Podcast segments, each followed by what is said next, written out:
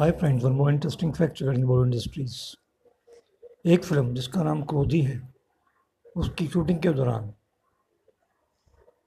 बॉलीवुड के ही मैन यानी धर्मेंद्र ने उस फिल्म के डायरेक्टर जो कि बहुत मशहूर सुभाष घई को एक थप्पड़ मार दिया था।